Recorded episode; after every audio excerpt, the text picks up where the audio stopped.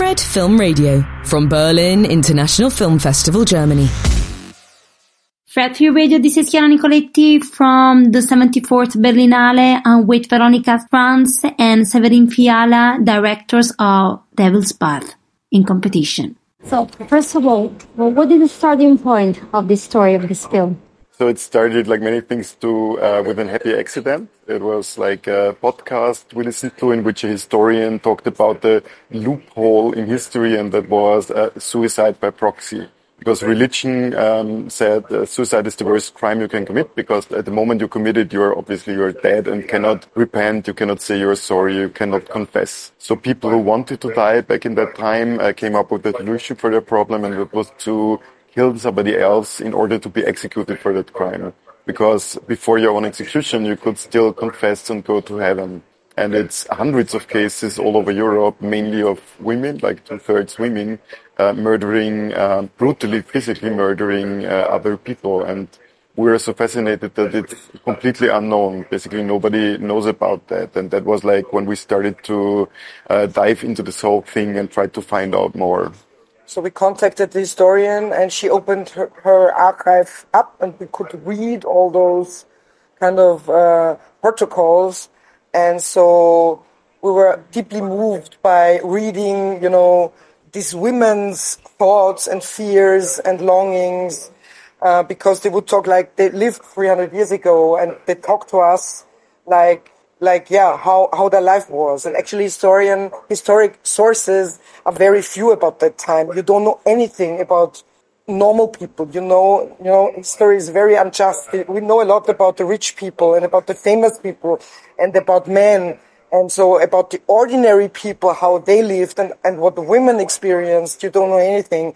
And suddenly you read you know about them and um, she actually she actually was interviewed three times because the Inquisition, like the the guy who, who yeah the guy who interrogated her, uh, he really wanted to know why she committed that crime. So he even asked about how was how was sex life with your husband? Not not not with those words, of course, but he asked her how was and so so it was really interesting and moving to to read that.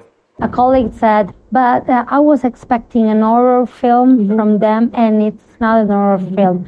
But I was wondering, and I'm asking you, what's more horrific than a story inspired by a story like that, inspired by true events? Do you agree? Yes, I think if you totally totally agreed. I think uh, if it was a horror film, it would actually be less horrific because horror is um, it somehow feels in many cases more artificial. And I think that this film is not so easy to label and that you actually know it's not following, let's say, the structure of a horror film. It doesn't do jump scares or twists and turns. So I think, um, that it's maybe more predictable and feels more like real life makes it more unpredictable emotionally. And we felt we needed to stay true to what this uh, character lived through like on her inside in a way it's a film about inner horrors. In that sense it is a horror film because this person um, experienced the worst hell you could experience and we didn't want to betray that hell by putting it uh, into a structure of a conventional horror film.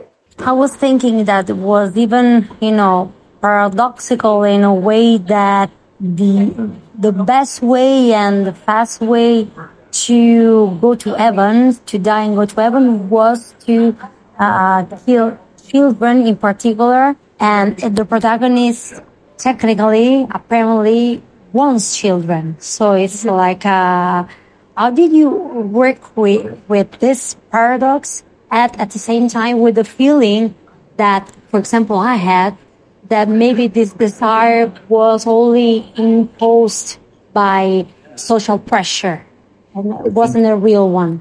I think that's uh, that's one hundred percent true. Like to start like from the end of your question, I think it is something that society uh, uh, opposes on her, and maybe she wants children of her own, but the pressure to make it happen right now is something that society inflicts. And um, the character this whole um, film is based on in reality, she seems to have been a perfectionist, The sense, many women or many uh, people today still are. So she always uh, thought she's not good enough. She cannot succeed. She cannot make other people happy. And that started sort of um, this feeling of not being enough, uh, started um, a depression or melancholy that back then, of course, wasn't diagnosed in a classical sense. So I think it's a film about the pressure that society or back then church put on you.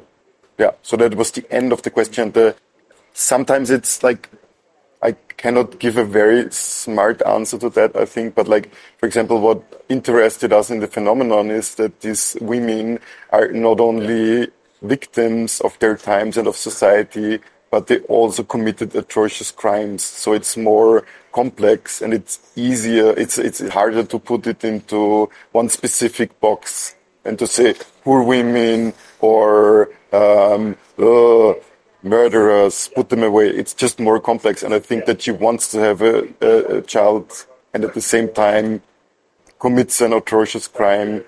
I think makes it more complex in our minds. It makes it more complex, but to me, actually, like the suffering, the suffering, how much, uh, how, how, how, how strong the suffering was is much stronger because how, I mean, do you, can you imagine? I mean, the darkness in, in yourself, that drives you into killing someone. So how, so, so like, you know, the, the, yeah, the, the feelings they had, they must be so, that must have been so strong. It's even stronger. I think it makes a stronger impact. Yeah. Than just killing someone.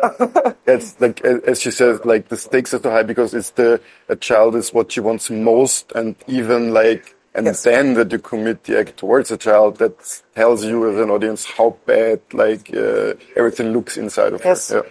For me, the film talks a lot about also the importance of mental health and to care for mental health. So mm-hmm. it speaks with today because yes, we're not in that situation, but still her inability to talk about what she feels. And it's something that we're still experimenting today because mental health and mental illness is still a stigma So in our society, so you agree?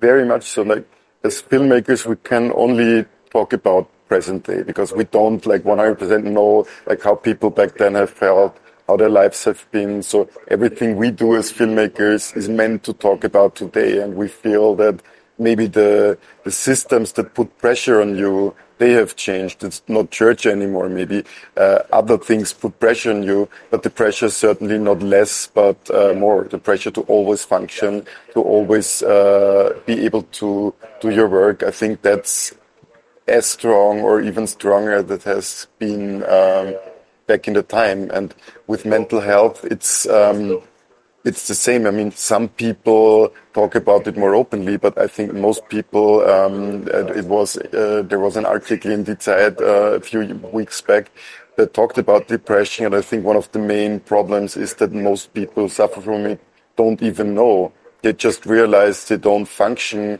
in their lives and in their work environment anymore, and they try to cover up because they don't want to be embarrassed in front of everybody because you have to function, you have to work. And I think this pressure is insane and creates a lot of tragedy nowadays. Grazie, Vitali. Thank you so much. Thank you very much. We've been talking to Veronika Franz and Severin Fiala, directors of Devil's Bath screening at the 74th Berlinale in competition. This is Chiara Nicoletti for Fred, the Festival Insider. Fred, Fred, Fred, 24-7 on Fred FM and smartphone app.